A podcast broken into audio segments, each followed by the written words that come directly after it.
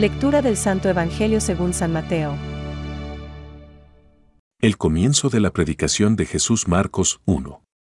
14 a 15 Lucas 4. 14 a 15.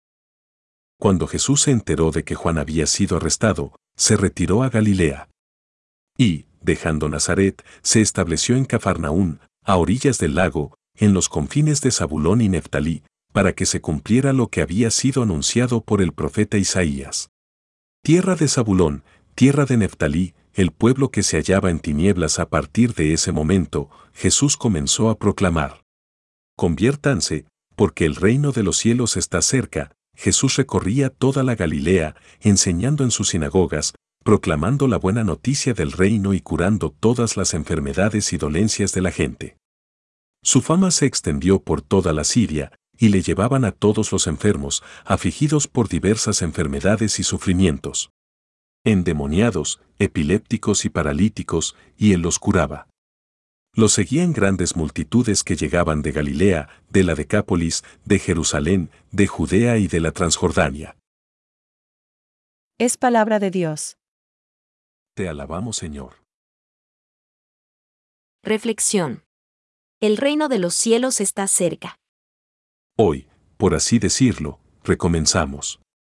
El pueblo que estaba sentado en tinieblas vio una gran luz. Mateo 4:16 nos dice el profeta Isaías, citado en este Evangelio de hoy y que nos remite al que escuchábamos en Nochebuena.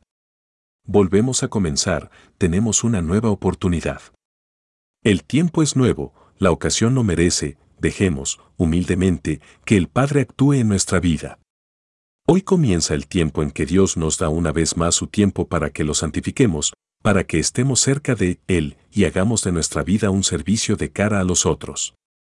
La Navidad se acaba, lo hará el próximo domingo, si Dios quiere, con la fiesta del bautismo del Señor, y con ella se da el pistoletazo de salida para el nuevo año, para el tiempo ordinario, tal y como decimos en la liturgia cristiana, para vivir in extenso el misterio de la Navidad. La encarnación del Verbo nos ha visitado en estos días y ha sembrado en nuestros corazones, de manera infalible, su gracia salvadora que nos encamina, nuevamente, hacia el reino del cielo, el reino de Dios que Cristo vino a inaugurar entre nosotros, gracias a su acción y compromiso en el seno de nuestra humanidad.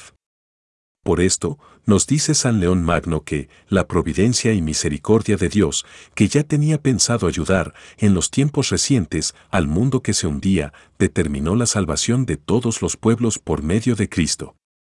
Ahora es el tiempo favorable.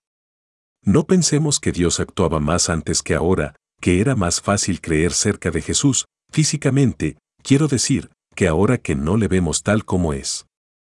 Los sacramentos de la Iglesia y la oración comunitaria nos otorgan el perdón y la paz y la oportunidad de participar, nuevamente, en la obra de Dios en el mundo, a través de nuestro trabajo, estudio, familia, amigos, diversión o convivencia con los hermanos. Que el Señor, fuente de todo don y de todo bien, nos lo haga posible. Pensamientos para el Evangelio de hoy. En la solemnidad anterior Navidad el Señor se nos mostraba como un niño débil, que atestiguaba nuestra propia imperfección. San Proclo de Constantinopla. Caminar en tinieblas significa estar satisfecho de sí mismo, estar convencido de no tener necesidad de salvación. Esas son las tinieblas. Francisco. La doctrina sobre el pecado original, vinculada a la de la redención de Cristo, proporciona una mirada de discernimiento lúcido sobre la situación del hombre y de su obrar en el mundo.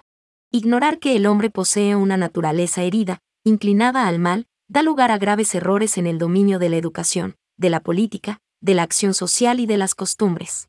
Catecismo de la Iglesia Católica, número 407.